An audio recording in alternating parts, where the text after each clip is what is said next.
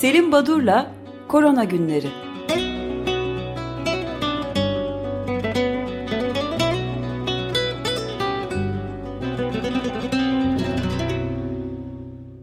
Günaydın Selim Badur, merhabalar. Günaydın, günaydın efendim. Günaydın. Feryal, herkese günaydın, iyi haftalar. Tüm dinleyicilerimize de günaydın ve e, iyi haftalar dilekleriyle başlayalım. Evet, sizin bıraktığınız yerden bayrağı devralıp iyi e, haberleri ben de sürdüreyim. E, şimdi biliyorsunuz dünyada bir süreden beri, iki ay, iki buçuk ay kadar oldu, e, olgu sayılarında genel bir azalma var. İnsanlar artık, ülkeler test yapmıyorlar önlemler e, kademeli olarak kaldırıldı. Bir önlem falan kalmadı etrafta. Ancak olgu sayıları bu iyimser tabloyla biraz çelişiyor. Çünkü e, John Hopkins Üniversitesi'nin e, sitesinde bu sabah itibariyle 543 milyon 579 bin kadar olgu var dünyada ve 6.4 milyon kişi de COVID nedeniyle yaşamını yitirdi. Bundan önceki programımızdan bugüne dek e, ortalama olgu sayısına baktığımız zaman 600 bin bandına çıktı tekrardan 400 binlere inmişti. 595 175 olgu var günlük olarak. Bu neyi ifade ediyor? Ee, unutmayalım ki e, sayılar böyle ancak birçok ülke örneğin Türkiye, Amerika Birleşik Devletleri, Fransa oradaki verilere baktığımız zaman test sayıları bir kere çok azaldı. Artık eskisi kadar çok test yapılmıyor ve bu nedenle de çok fazla pozitif olgu saptanamıyor. Buna rağmen bu artış var. Son 24 saat içinde Amerika Birleşik Devletleri'nde 198 binden fazla olgu bir gün içinde 200 bin yaklaşık olgu e, ortaya çıktı. E, Avrupa'ya bakalım. Olgu az ya da e, bizde olgu yok artık diyen ülkeler var. 5 tane, 5-6 e, tane. Türkiye e, bir e, bu grupta yer alıyor. Ukrayna, Belçika, Romanya, İsveç ve Tacikistan. Bu ülkeler dışında baktığımızda örneğin Almanya'da 24 saat içinde 120 bin, Fransa'da 78 bin, e, Portekiz'de 60 bin, İtalya'da 55 bin kadar e, olgu ortaya çıkmış. E, Fransa'daki veriler geçen haftaya oranla bu hafta %49 oranında artış var ki Avrupa genelinde ülkelerde bir hafta öncesine oranla %50 artış e, saptandığı e, bildirildi resmi olarak ve yineliyorum bu ülkelerde de test sayısı azaltıldığı için gerçek rakamın çok altında bu sayısal değerler. Şimdi neden böyle oluyor? Nereden çıktı bu sorun? Ee, özellikle bu omikron e, varyantı hani hızlı yayılıyordu. Ee, diğer bir e, önceki varyantlara e, kıyasla daha e, süratle yayılmakta, daha kolay yayılmaktaydı. Ama omikron varyantının da alt tipleri işte bunun BA1, 2, 3, 4, 5 gibi giden alt tipleri var. Evet. Özellikle e, BA4 ve 5 daha hızlı yayılıyor. E, omikronun kendisinden, orijinal omikrondan da daha hızlı yayılıyor. E, neden? Çünkü e, özellikle Tulio de Oliveira var. Bu e, Güney Afrika Cumhuriyeti'nden e, hani virüs avcısı diye tanımlanan bir bilim insanı e, çeşitli yeni varyantların e, saptanmasında e, öncülük etmişti bu bilim insanı. Onun açıklaması diyor ki e, virüsün özellikle bu BA4 ve 5 varyantlarının ortaya çıkışı virüsün farklı biçimde evrilmekte olduğunu göstermekte. Buna dikkat etmek lazım diyor. Önemli bir açıklama. Aralık 2021 döneminde ortaya çıkan bu yeni e, alt varyantlar daha hızlı ve daha kolay yayılıyorlar. Neden daha hızlı ve kolay yayıldıkları da 486. bölgelerindeki mutasyona bağlanıyor. Bu önemli bir e, gelişme. Evet her ne kadar e, daha hafif enfeksiyon yapıyor bu varyantlar. Bu nedenle yoğun bakımlar ve ölüm e, yoğun bakımlara e, e, kaldırılan ve yaşamını yitiren kişi sayısında azalma var. Burada artış yok dense de olgular o kadar hızlı artmaya başladı ki göreceli olarak hem yoğun bakım hem de ölüm sayılarında da yavaş yavaş artışlar olmaya başladı bir ay öncesine oranla. Avrupa'da başı Portekiz çekmekte. Portekiz'de özellikle e, 100 binde 3 bin vakayı geçmiş durumda. Son 14 günde biliyorsunuz e, 100 binde 100'ün üzerine çıktığı zaman e, hani e, bir sorun olduğunu işareti olarak kabul ediliyordu bu sınır değer. Bırakın 100 binde 100'ü 100 binde 3 bine çıkmış durumda. Bu önemli bir bulgu. ve e, hem e, biraz önce bahsettiğim gibi Tullio de Oliveira'nın açıklaması var hem de çeşitli çalışmalar e, BA4 ve BA5 varyantlarının hem geçirilmiş enfeksiyonlardan hem de aşılandıktan sonra kazanılan oluşan antikorlardan nasıl kaçtığını gösteriyor. Bu önemli bir bilgi e, bu e, antikorlardan kaçış. Peki ben, pardon bir şey soracağım e, araya girip izninizle yani mesela e, Hacettepe'den de e, doçent doktor Cavit Işık Yavuz'la da konuşmuşlar. E, Diken e, internet gazetesinde var bu. Avrupa'da 31 ülkede vaka sayılarının geçen haftaya kıyasla çok arttığını belirtmiş ve Türkiye'nin de yeni bu omikron e, BA4 ve BA5 omikron varyant dalgasına maskesiz ve testsiz yol aldığını da belirtiyor. Bu yeni bir dalganın yükselmekte olduğunu söyleyebilir miyiz bu durumda nedir? Yani bunu herhalde birkaç hafta içinde daha net olarak sayısal değerlerle, bilimsel verilerle ortaya konacaktır, açıklığa kavuşacaktır bu durum ama özellikle yaz aylarında insanlar daha rahat hem havalar ısınıyor, açık havada daha fazla vakit geçiriyorlar, daha mesafeli ve açık ortamlarda bulunuyorlar. Bu nedenle e, göreceli olarak olgu sayısında azalma vardır görüşü 3 yıldan beri hiç yürümedi biliyorsunuz. E, böyle bir azalmayla karşılaşılmayacak. Üstelik de hem Türkiye'de ama özellikle Türkiye özelinde hem de Avrupa ülkelerinde önlemlerin bu şekilde azaltılması, her ülke e, maske kullanımını işte toplu taşıma araçlarında falan maske kullanımını e, zorunluluğunu kaldırdıkça e, büyük bir olasılıkla olguların e, sayısında bir artış olacak. Tabii ne zaman biz bunu öğreneceğiz? Hani doğru dürüst ve gerekli sayıda test yapılır ise, test yapılmazsa tabii siz herhangi bir pozitiflik saptayamayacaksınız. Bakın Türkiye'de son bir ayda saptanan olgu sayısı 15.742. Bu sayı Amerika Birleşik Devletleri'nde yaklaşık 3 milyon. Amerika'da 3 milyon, Türkiye'de 15 bin, e, Tayvan'da 1,5 milyondan fazla, Almanya'da 1,5 milyondan fazla, Avrupa genelinde işte Fransa, İtalya gibi ülkelerde son 28 günde 1 milyondan fazla olgu saptandı. Türkiye'de bu dönemde sadece 15 bin olgu saptanmış durumda. E, elbette test yapmazsanız eğer e, sayılarınız oldukça düşük çıkacaktır. Bu önemli bir bulgu. Şimdi e, küçük iki haber e, bir kere bu meşhur e, biraz gecikmiş olarak veriyorum bu haberi ama Anthony Fauci artık herkes biliyor. E, kendisi COVID'e yakalanmış. bu bir haber. E, ilginç bir de Amerika Birleşik Devletleri'nde San Diego'da bir doktor e, meslekten belirli bir süre için men edilmiş. Çünkü Çin'den getirdiği bir ilacı hastalara pazarlıyormuş. E, ilacın içine e, ne olduğu e, incelendiğinde e, etkisizliği saptanmış olan hidroksiklorokinin toz toz hali de patates özüyle karıştırılmış böyle bir tozu pazarlıyormuş. Neyse bu da bir Amerika'nın e, den gelen bir haberiydi. Şimdi e, Amerika'dan e, haberlere baktığımızda e, Reuters ajansından bir haber düştü ki bu çok e, çarpıcı bir haber. E, Amerika Birleşik Devletleri'nde COVID'e karşı antiviral ilaç kullanımını incelemişler. E, toplumun hangi kesimleri kullanıyor hastalandıklarında diye. Buna göre yoksul kesimler ve e, özellikle e, ağır COVID'e maruz kalma riski taşıyan bir takım duyarlı kişiler daha varsıl yörelerde oturan insanlara kıyasla çok daha düşük sayıda antiviral e, tedavi alma olanağı bulmuşlar. Kısa e, kısacası bir kez daha Amerika Birleşik Devletleri'nde sağlık sistemindeki bu zengin fakir e, ayrımını ve aşıya ve antivirallere tedavi için kullanılan ilaçlara erişimdeki büyük farkı gözler önüne seren bir haber. E, bu da e, önemli bir e, haber. Böyle ekonomiden bahsettiğimiz zaman e, 12.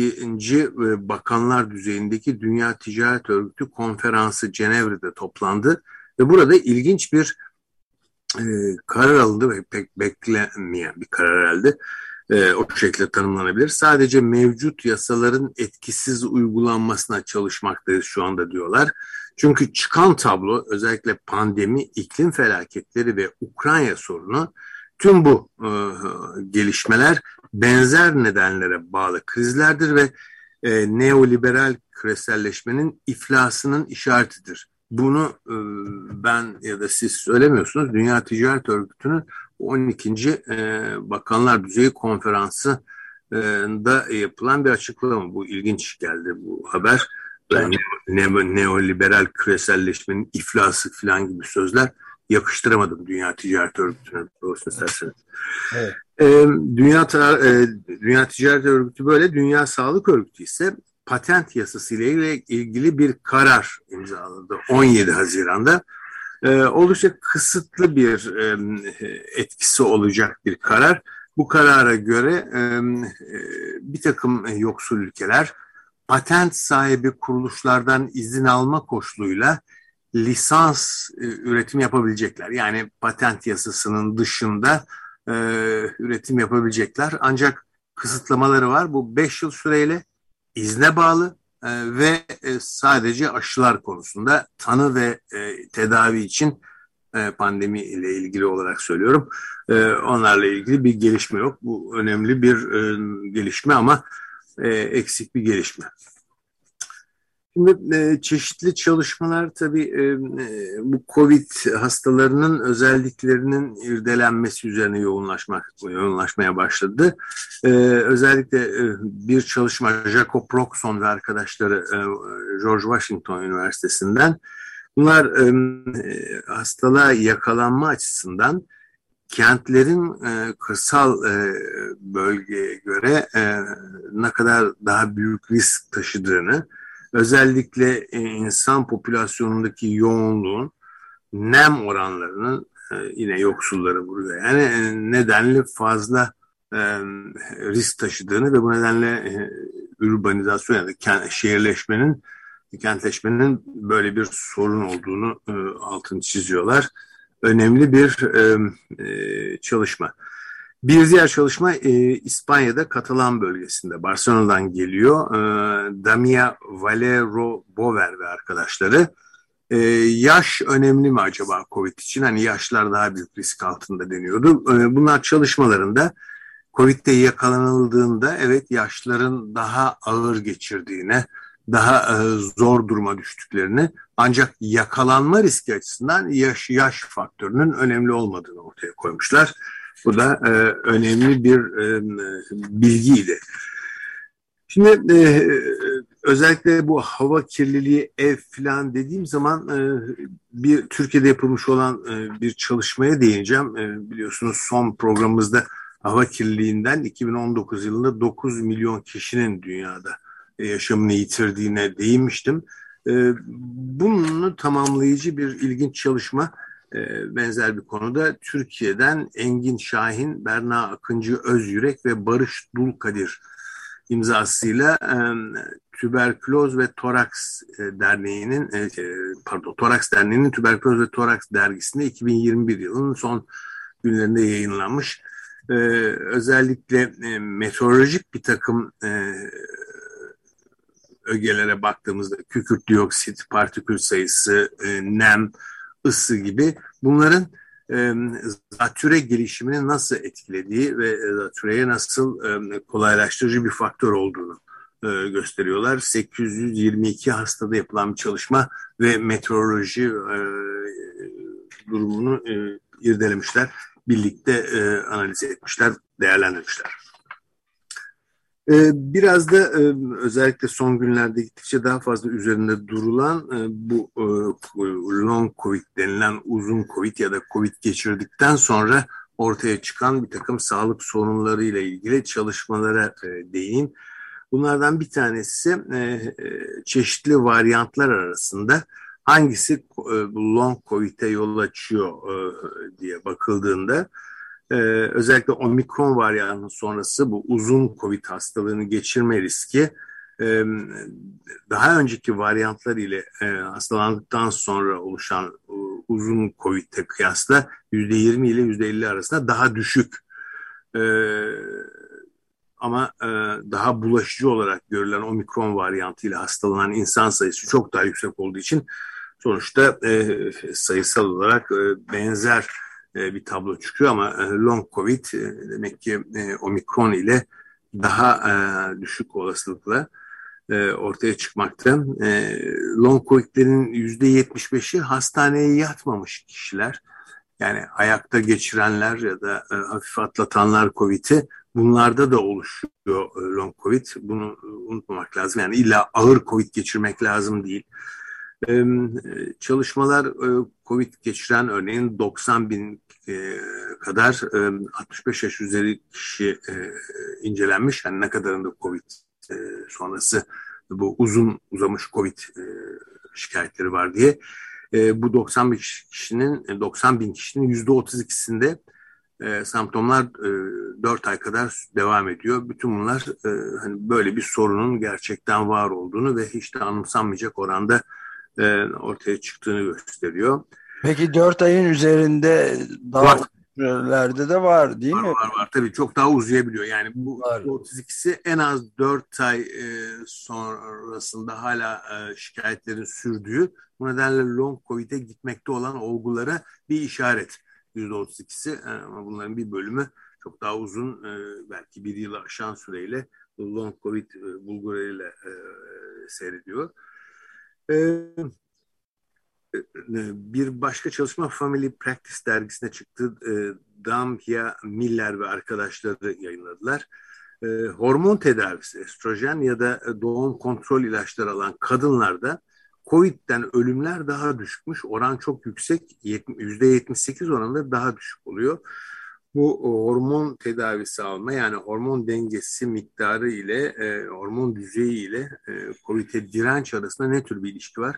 Sanıyorum bundan sonra e, bu tür çalışmaları göreceğiz.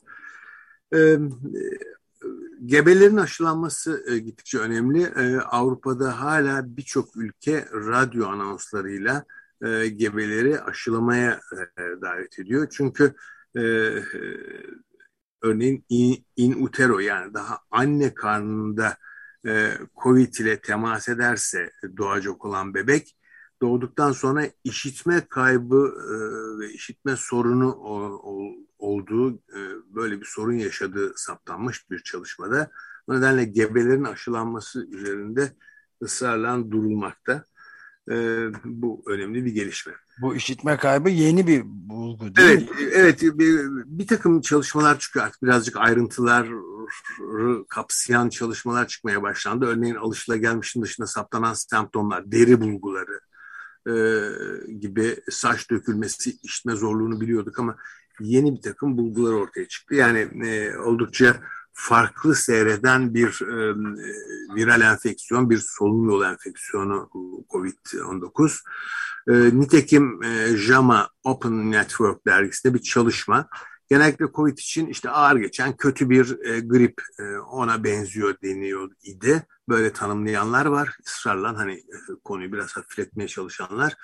E, bunun yanlış olduğunu, bu yaklaşımın doğru olmadığını, gerçeği yansıtmadığını e, kanıtlayan bir çalışma. JAMA Open Network'te e, yayınlanan e, çalışma. Shen ve arkadaşları pediatrik yani çocukların e, yattığı yoğun bakım ünitelerindeki yatışları incelendik, incelediklerinde influenza yani grip tanısıyla yoğun bakıma yatan çocuklarla COVID e, nedeniyle yoğun bakıma yatan çocukların durumunu e, oluşturdukları tabloyu kıyaslamışlar.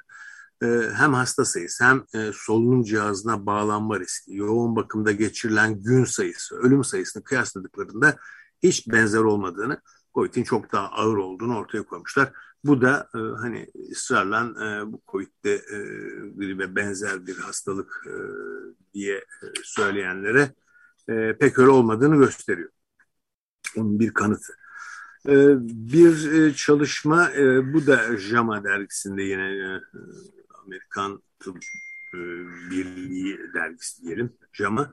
O derginin e, sayısında hastane ortamında e, Boston Üniversitesi'nde yapılmış hastane ortamında havada e, partiküller üzerinde bulunan e, SARS-CoV-2 RNA'sının bulaşa yol açtığı gösterilmiş ve bu nedenle hastane ortamında hastaların çok iyi izole edilmesini gösteriyor. Ki nitekim Dünya Sağlık Örgütü'nün son önerileri ya ne yaparsanız yapın ama şu havalandırmayı çok ciddi yapın, bunu ihmal etmeyin, küçümseyin. Bu e, bulaşı engellemede çok çok çok önemli bir faktör olarak e, karşımıza çıkıyor. Bunun altı çiziliyor. Evet, yani kapalı mekanların havalandırılması. Evet, bu, bu gerçekten önemli bir e, bulgu. Şimdi özellikle bu omikron varyantıyla beraber e, hani pozitiflik ne kadar sürüyor, e, PCR testi ne kadar pozitif çıkıyor bu konuda çok spekülasyon var ve çok da soru geliyor. E, gerçekten e, arada pozitif olup sonra negatifleşen sonra yeniden pozitifleşen PCR sonuçları acaba testler hatalı mı yapılıyor şeklinde yansımakta ya da uzun 3 hafta geçmiş 4 hafta geçmiş hala PCR pozitif olgular e, bildirilmekte. E, bu çok şaşırtıcı değil. E, hem bu dalgaların olması, dalgalanmaların olması hem de e, e biliyoruz ki omikronun ortaya çıkmasından sonra bu varyant ile pozitiflik, PCR'da saptanan pozitiflik diğer varyantlarda görülenlerden çok daha uzun sürmekte. O nedenle sizde COVID tanısı konup da eğer omikron varyantı ile enfekte olduysanız 3 hafta, 4 hafta boyunca PCR testinizin ısrarla pozitif çıkması bu insanları ürkütmemeli. Bu e, bu e, varyant ile oluşan enfeksiyonun bir özelliği. E, bu da önemli bir nokta. Özellikle son günlerde hibrit aşılama konusu gündeme geliyor. Yani aşılamayı A aşısı artı B aşısı gibi yapmak ya da en azından rapel dozları işte bu e, farklı bir aşıyla ilk primer aşılamayı yani ilk aşılama şemasını tek başıyla yaptınız diyelim. E, aşıyı değiştirmeyi değiştirmenin yararını anlatan çalışmalar. Buna ait bulgular vardı ama bunun mekanizması. Özellikle çeşitli çalışmalar var. Bowman ve arkadaşları örneğin e, bu kişiler e, nasıl oluyor da farklı aşı ile yapılan, e, sürdürülen bu bağışıklama, bu rapel doz uygulamalarının farklı aşılamalar, aşılamalar ile sürdürülmesi nasıl immünolojik olarak daha büyük getirisi var. Bunu vurgulamışlar çalışmalarında. Bu arada EMA yani Avrupa İlaç Ajansı Valneva aşısını bu Fransa, e, Avusturya ortak yapımı aşı Fransa'da Nantes kentinde üretiliyor 27 ee, Avrupa ülkesinde 18-50 yaş grubunda uygulanmasını kabul etti. Böylece Avrupa'da Avrupa Birliği'nin kabul ettiği 6. aşı oldu. E, işin ilginç yanı e, bu aşı inaktif bir aşı. Yani ülkemizde e, farklı platformlarda yerden yere vurulan o inaktif aşı çok kötü onu yok sayın dedikleri e, Sinovac aşısından aynı yöntemle hazırlanıyor. E, burada e, unutulmamalı. Tabii şu anda Dünya Sağlık Örgütü listesinde 166 tane aşı adayı var. E, klinik çalışmalarda e, çalışmaları sürdürülen 198 farklı aşı ise preklinik aşamada. Yani neredeyse e, 350'den fazla aşı çalışması sürmekte. Bunlar da bir süre sonra e, büyük olasılıkla devreye girecektir. Peki son olarak bir de bu noktada e, Türkovak ne oldu? Türkovak'a ait hiçbir bilgi olmadığı gibi bizim geçen hafta önce sağlık programında e, Sayın Esin Şenol'u konuk almıştık. Ankara'dan bize haberler verdi. Dedi ki e, dağıtılan merkezlerden geri toplatıldı Türkovak e, toplatılmakta Ankara'da en azından dedi. E, gerçekten Türkovak'la kaç kişi aşılandı? Bunlar ne kadar korunuyor? E, bunların özellikleri nedir? Hangi yaş grubu? E, neden Türkovak kendileri mi tercih etmiş? Yoksa e, böyle mi uygulama yapılmış? Bunlara ait en ufak bir bilgi yok. Ee, herhangi bir e, veri olmadığı için de üzerinde konuşmak, aşının e, uygulanma yöntemi, kaç kişiye uygulandığı veya etkinliği konusunda bir şey söylemek mümkün değil ne yazık ki. Ee, başka ne söyleyebilirim? İki tane küçük haberle bitireyim. Bir tanesi İspanya'da, e, Katalonya'dan gelen bir çalışma. Manuel Medina vermiştir. İlginç bir haber. Ee, Covid-19 pandemisi sırasında İspanya'nın bazı bölgelerinde uyuz olguları artmış. E, ilginç bir çalışma ne alakası var diyeceksiniz. İşte eve kapanma, evde daha fazla bulunma, kalabalık yaşama ve beraberinde uyuz enfestasyonu, enfeksiyonu denmiyor buna. Enfestasyonunun, uyuzun yayılmasının artış nedeni olarak gösterilmiş. Bu ilginç. Bir diğeri ise e, bu e, grip, pandemik grip 1918 İspanyol gribinin e, virüsün e, kökeni araştırıldı. E, belki bunu önümüzdeki e, programda biraz daha yer veririz. Şimdi sadece başlıkla yetineyim. E, nereden çıktığını buldular. Kırgızistan'dan çıkmış. Hmm. E, oradan yayılmış dünyaya. E, ona ait bir takım e, işte e, genetik e, virüs izi sürücülerinin e, bulduğu bir bulgu. Üstelik de e, 1918 İspanyol gribinde etken olan virüs e, o günden bugüne dek her zaman e, ortaya çıkan her yıl gördüğümüz e, ama daha hafif geçen mevsimsel gribin atası virüs olarak e, açıklandı. Ben e, burada durayım. E, daha sonra e, programlarda bu konuyu, bu Kırgızistan'dan nasıl çıktığına e, birlikte bakarız. Evet, ilginç olabilir. Çok teşekkür ederim. Teşekkür ederim. İyi yayınlar. Görüşmek üzere. Teşekkürler.